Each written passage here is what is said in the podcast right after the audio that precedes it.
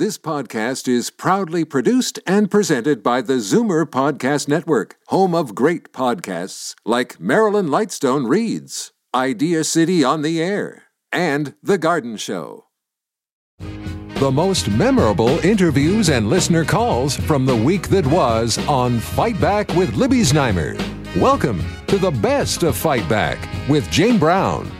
Good afternoon. Welcome to the Saturday edition of the Best of Fight Back from the week that was.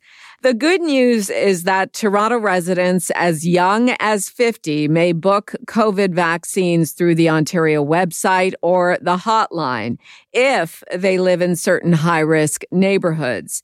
People in Peel may now book a shot if they're as young as 50. And in York Region, the age eligibility is 45. But the bad news is that the uptake of the vaccine in adults over 65 is lower than what was expected, with hundreds of thousands of these individuals in Ontario still waiting to book a first shot. On Monday, while I was filling in for Libby Znaimer, our Zoomer squad weighed in on the vaccine rollout to that point. Here are Peter Muggeridge, senior editor of Zoomer magazine, David Cravit, Chief Membership Officer at CARP and Vice President at Zoomer Media, and Bill Van Gorder, Interim Chief Policy Officer at CARP. It really is uh, alarming, and uh, uh, to to think that they, you know, so many of them have not been. That there's now vaccine left over, so we're moving into the uh, younger age groups. And what kind of focus is being put on trying to find out why those people aren't being uh, vaccinated. We know that the rates, even in long term care homes, are not as high as they should be. So it's it's very very concerning after all the the uh, requests to make sure the older folks got uh, vaccinated first. Now uh, they're either staying away or being ignored in droves. David, you have discovered, um, I mean, it's, we know that language and ethnicity are barriers to get the vaccine, but you've really drilled down on what's happening here. Well, I think that it's a, it, it is an issue because if you look at the areas where there is no uh, pronounced barrier, the, it isn't just that it's less than 50% of those over 80, it's as high as 70% in certain neighborhoods and it's down below 50 in other neighborhoods. And that's the swing that I looked at. And if you take all the languages except uh, French, because that's so top heavy in Quebec, but um, I looked at some research that took every language other than English, um, starting with Italian, Portuguese, German, Greek, uh, all uh, Cantonese, Mandarin, uh, Hindi, or all like 15 different languages. You lump, you can lump them all together, and about just under 7% of Canadians will speak one of those languages most often at home. Okay. And in Ontario, perhaps not surprisingly, it jumps to about 7.5%, about 20% more than Canada. But in Metro, it's almost 12%. It's almost double the percentage of Canadians. So you have seven, upwards of 700,000 households in Toronto who, when they wake up in the morning, English is not the first words, uh, you know, the first language that they use. And there there is some evidence that there was a correlation between uh, communities that are heavily uh, immigrant or or not uh, fluent in English, and either the reluctance or the barrier. Perhaps they haven't found out the information yet. Um, there's definitely a correlation there, and it's uh, very alarming. Peter, what are your thoughts on this issue? Well, I think, I mean, David's obviously touched on the main reason, um, but there's also the technology gap that um, you know we a lot of us just take for granted we can go online and book an appointment and and that's no problem you know. But um, you know a, a lot of seniors uh, don't even have computers. Mm-hmm. and a lot if they do they use it for very basic uh, reasons email or you know perhaps facebook at the most. And and they're just not able to navigate the technology involved to get their uh, to book their appointment if they've been overlooked by their doctor or um, one of these random uh, mobile units. So, So as as well as language, uh, te- uh, technology is, is imposing a huge uh, burden here on on the um, on those who haven't been vaccinated yet. David, I'm wondering, you know, with the hotline number that's uh, for the entire province, one eight eight eight nine nine nine six four eight eight. If you speak a different language and you pick up the phone and you dial that number, I'm wondering, do you have any options to speak any other language but English? I don't. I don't know. I don't Yeah. want to give a you know a glib answer. But again, I would point out that in past weeks on this show, we've heard from people who said, "I went online and I deliberately stayed online for an hour because I didn't want to lose my place," or "I phoned and I stayed on the phone." Um, people were having to work hard in previous weeks to get an appointment booked or to find out where where they could book an appointment. Uh, in the early going, it was a challenge for people who are totally fluent in English and, and reasonably, you know, mm-hmm. computer literate. David Cravit, Chief Membership Officer at CARP and Vice President at Zoomer Media, Peter Muggeridge, Senior Editor of Zoomer Magazine, and Bill Van Gorder, Interim Chief Policy Officer at CARP, Fight Back's Monday Zoomer Squad. You're listening to the best of Fight Back on Zoomer Radio. I'm Jane Brown. On Monday, we also looked for the answers to two main questions. How scary is this third wave of COVID 19 with the more contagious and severe variants of the virus? And how should the vaccine rollout adjust to confront it most effectively? Epidemiologist Dr. Tim Sly is a professor at the School of Occupational and Public Health at Ryerson University and a regular here on Fight Back. There's no question about it. It's been going up. Uh, we've been watching this uh, steep curve for about a month now, and it's now um, uh, way up, equivalent to um, about three quarters of the way uh, we were up in the, the second wave uh, back in uh, last year, about two thirds of the way through last year. It's not showing these signs of going down. And remember, all the data that we get are always out of date. So even if we stop everything dead right now, the, data, the numbers will still going up. This thing is scary. There's no question about it. The original, uh, the original variants were bad enough, but we sort of lapsed a little bit into complacency there to some degree. Uh, the new uh, variants of concern, as they're called, the three major ones, uh, each come with a, a, a particularly horrible little package of uh, of goods, and uh, we've now seen the P1 for variety right from Brazil appearing in the in the Whistler area and the rest of BC. What about this Tokyo variant? Uh, we were talking about that on the news this morning. Yeah, there's there's actually not just three or four. There's, there's several hundred because each one has got its own little tiny variations in in changes, uh, additions and subtractions in the gene code. So the actual significance of this lot, nobody really has got a full grip on it yet. For example, we we know that the one one seven. Uh, seems to spread a lot more rapidly, and there's some suggestion it's a bit more lethal too if you get it. The uh, the one three five one it, its particular trick, its party trick, if you like, is to evade some of the antibodies that you may get, whether because of a recent infection or because of the vaccine. And that doesn't look good for. Uh, we we don't have that one uh, too much in Canada so far. But the third one, the P1, I'm not quite sure what uh, what the basket of goods that brings along, but it won't be good. Certainly, if we if we can see the uh, the rate of infection uh, in in BC at the moment, it's it's going way up. Uh, Dr. Sly, so of the 3,000 cases that uh, have uh, taken place over the last four days, break those numbers down, variants versus the original virus. Well, what we're seeing, if we swing back a little bit in terms of isolations of the virus, yeah, what we can say is that uh, the, the, the the variants of concern, you could count them on one hand in terms of percentages back in in February. Uh, as of about a week and a half ago, they were uh, over 50%, in some areas about 60%. percent It does vary across the country, and that keeps on going up. In Britain, they reached about 89%, which was the new variants. In other words, the old, the original uh, uh, variety of the virus was uh, very much in the minority, and this is why the spread is seen is is going so rapidly. It's not the fact they might be slightly more lethal, but it's that ability to spread. Instead of, instead of spreading on average, we estimate about uh, 2.7. In other words, the, the R naught Uh, if you're an original case, you can give it to an average about 2.6, 2.7 other people. That was the original version. The latest one, we think that could way up to be up to about three, 3.2, something like that.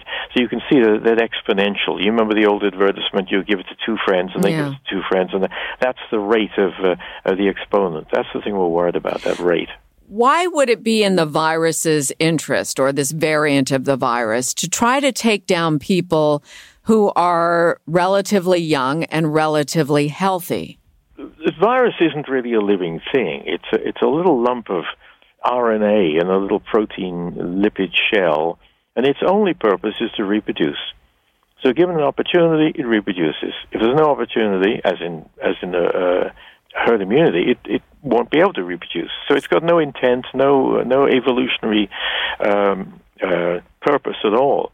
The fact is, though, that if if a virus is able to reproduce, say, three times as as, as well as the next virus, that virus will become the dominant one and it'll eventually move along until the the the, the, the herd, that is the population, becomes uh, uh, mainly immune to it, and then it'll sort of fizzle out largely. It may become endemic among the few people who haven't been vaccinated, or and so on. But this it has no purpose. You can't sort of look at it like that and look at. Okay. Uh, Epidemiologist Dr. Tim Sly, professor at the School of Occupational and Public Health at Ryerson University. That was his conversation with me on Monday. You're listening to the best of Fight Back. I'm Jane Brown. Coming up after the break, Dr. Michael Warner has been a vocal opponent of the Ford government's vaccine rollout. What he had to say about it coming up next. You're listening to an exclusive podcast of Fight Back on Zoomer Radio, heard weekdays from noon to one. Good isn't good enough. Make way for the best of Fight Back with Jane Brown on Zoomer Radio. Welcome back. He's been upfront with his opinions about COVID 19 and how we should best take it down. Dr. Michael Warner is critical care director at Toronto's Michael Garron Hospital and is on the front line of the intensive care unit, where he is now seeing more people in their 20s, 30s, and 40s present with serious symptoms after contracting a variant of the virus while at their jobs. For this reason, Dr. Warner believes the provincial COVID vaccine rollout needs to change and needs to change ASAP prior to Premier Doug Ford's announcement to get more vaccinations to younger essential workers. I spoke with Dr. Warner on Monday. The disease that we're dealing with now on the front lines is is a completely different disease from what we faced and what our patients faced in wave one and wave two. Every patient, you know, with very few exceptions, has one of the variants, usually B117, far more infectious, affects patients in a different way. They're much sicker um, they're much younger, and almost by definition, none of my patients would qualify for vaccination based on the criteria that were set around the time that wave two was just beginning, which is when you know our current rollout plan was conceived. So just like any business or any anyone who wants to be nimble, you have to pivot, and we need to recognize that the fires are in the factories. They're in the poor postal codes. They're in the apartment buildings where essential workers live, and that's where the vaccines need to go. They don't need to go to Yonge and Eglinton so that well-to-do people could stand in line for three hours to get a shot at a pharmacy. Uh, because those people can minimize their exposure risk, whereas my patients, because of the nature of the work they do, cannot, and they need to be protected. In your ICU at Michael Garron right now, what is the makeup of the patients? And are primarily younger now. Um, you know, ten minutes before we got on, I just admitted a patient in their 30s uh, to the to the ICU to go along with the other patient in their 30s, to go along with the other patient in their 20s, and then two in their 40s, all with COVID 19. Wow. Uh, so uh, I have no one in their 80s uh, with COVID 19 right now. And uh, if you were to poll intensivists at other hospitals in the GTA, they may not have the exact same answer, but it would be a similar uh, trend. Are you starting to get some traction in terms of response from the government, from the chief medical officer of health, uh, listening to your concerns? Well, let's be clear. I mean, I, I have no influence other than putting things out there in the public and letting public opinion, you know, ebb and flow. Um, you know, I'm telling patient stories, including stories of you know, the wife of a factory worker who was forced to go to work despite being in the midst of a COVID outbreak, who's now dead. Uh, and she was in her mid 40s. I told that story, and, it, and it's kind of gone all over the internet. So yeah. I have no idea what Dr. David Williams is thinking. Uh, all I know is that at our vaccination center in East York, we're not allowed to vaccinate people under the age of 50. Uh, under, even if they right, work. Right. Yeah, and, and that's nonsensical, right? Because um, you know, my patients who are in their 20s, 30s, 40s, and 50s, they're the ones who work in the factories that create the goods that you have in your house that get, deliver, get delivered by Amazon, by the people who work, you know, in that industry who, that get fulfilled in a warehouse in Peel. I mean, all those people are the people who are actually prioritized to be vaccinated last in phase two. They're in the cannot work from home category, uh, group two, which is June, July. We don't just need to tweak this, we need to flip it on its head okay. right now if you live with an 80 year old, if you live with your parents and they're 80 years old and you're taken into a vaccination center and you live in an apartment building with your children, that entire family should be vaccinated because you're the essential worker that's going to the factory that's going to bring it home to infect everybody.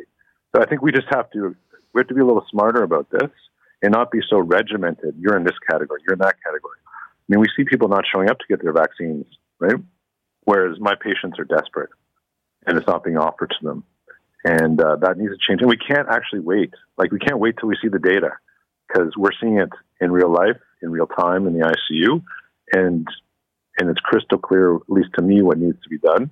And hopefully there'll be political will to do so because that means other people will not have access to vaccinations because we have limited supply, but they can minimize their exposure risk by staying home.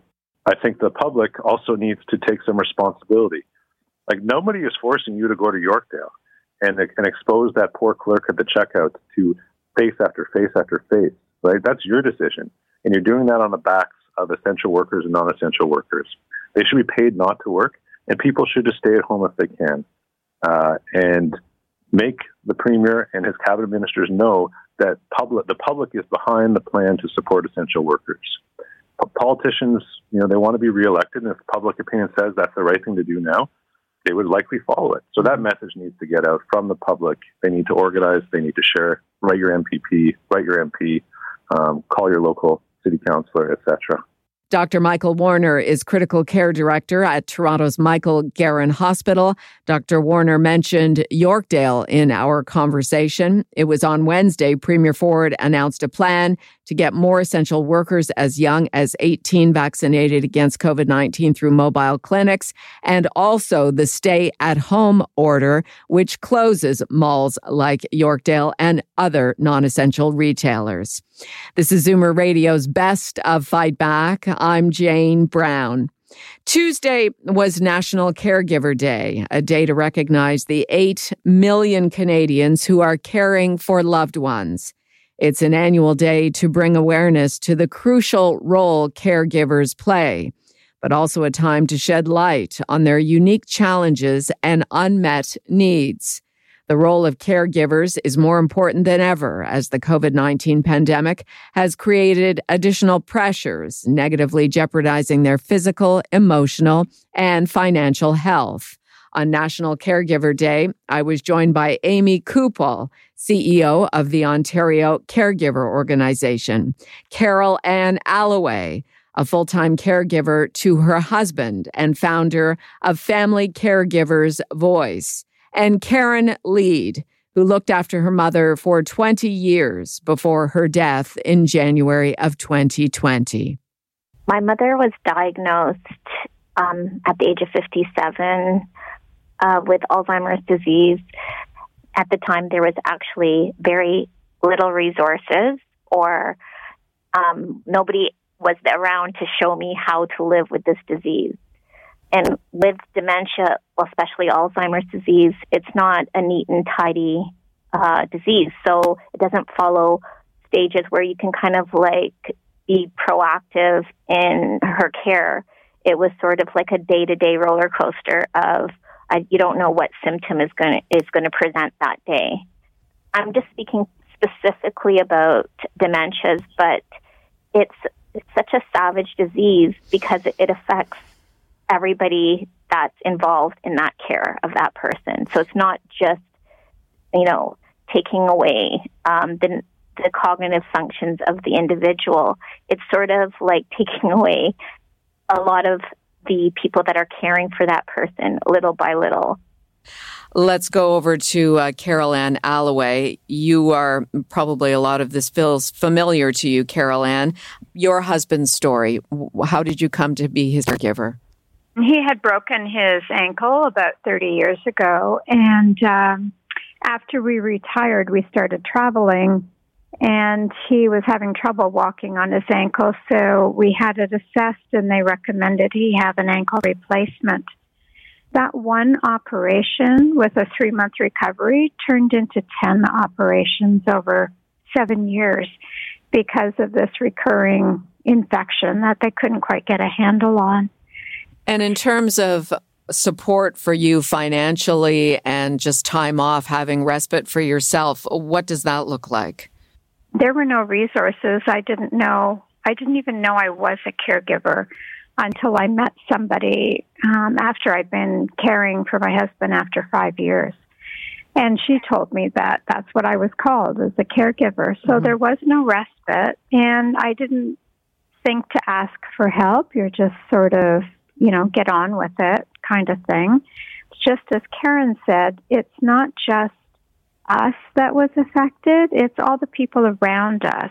You know, friends just gave up talk well not talking to us but inviting us over because bill couldn't really travel anywhere so you know people get on with their lives Amy Coupal, CEO of the Ontario Caregiver Organization. Um, a lot of this sounds very familiar to you, I'm sure.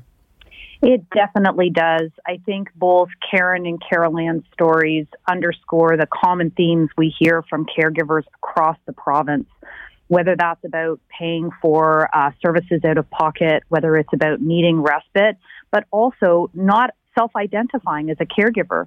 Most people take on their caregiving responsibilities because they say, I'm a spouse, or I'm a child, or I'm a sibling, or a parent, and they do what needs to be done. Let's talk about what's available in terms of financial support, physical support, mental support, and what is still needed. Sure. So, certainly on our website at ontariocaregiver.ca, we have links to all of the financial supports that are available through the Ontario and federal governments. And we also have supports for caregivers that can help them navigate their caregiving journey and get the support that they need in terms of peer support, peer mentorship, that kind of thing. But what we know from caregivers is that every caregiving circumstance is unique and it's about finding the supports that you need for you. Karen talked about being a caregiver for 15 years while she was working and working caregivers have their own unique challenges.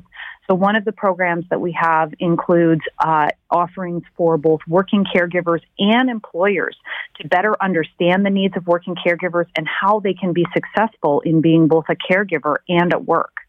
Amy Coupal, CEO of the Ontario Caregiver Organization, Carol Ann Alloway, full time caregiver to her husband and founder of Family Caregivers Voice, and Karen Lead, who looked after her mom for 20 years before her mom's death in January of 2020. I'm Jane Brown, and this is Zoomer Radio's Best of Fight Back.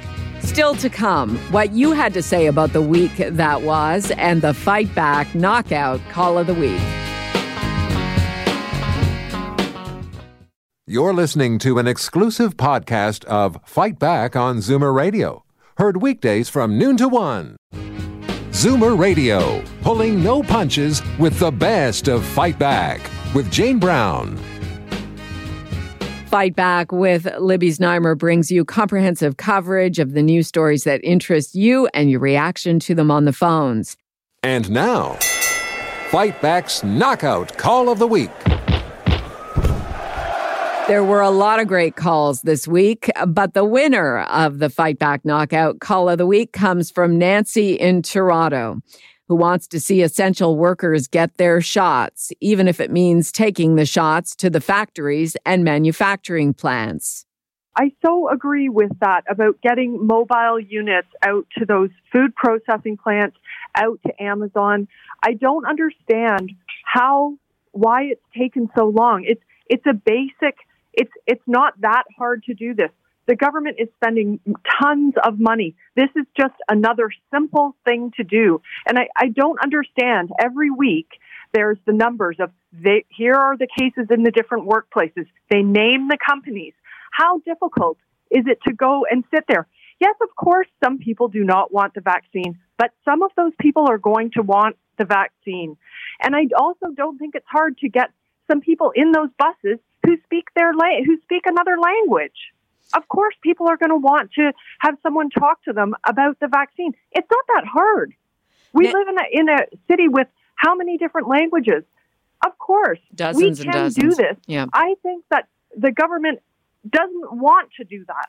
Nancy's voice was heard. This very formula was announced by Premier Doug Ford on Wednesday. That does it for today's Best to Fight Back on Zoomer Radio. If you'd like to qualify for the Fight Back Knockout Call of the Week, phone us noon to one weekdays. Or if you have a comment, email us at fightback at zoomer.ca.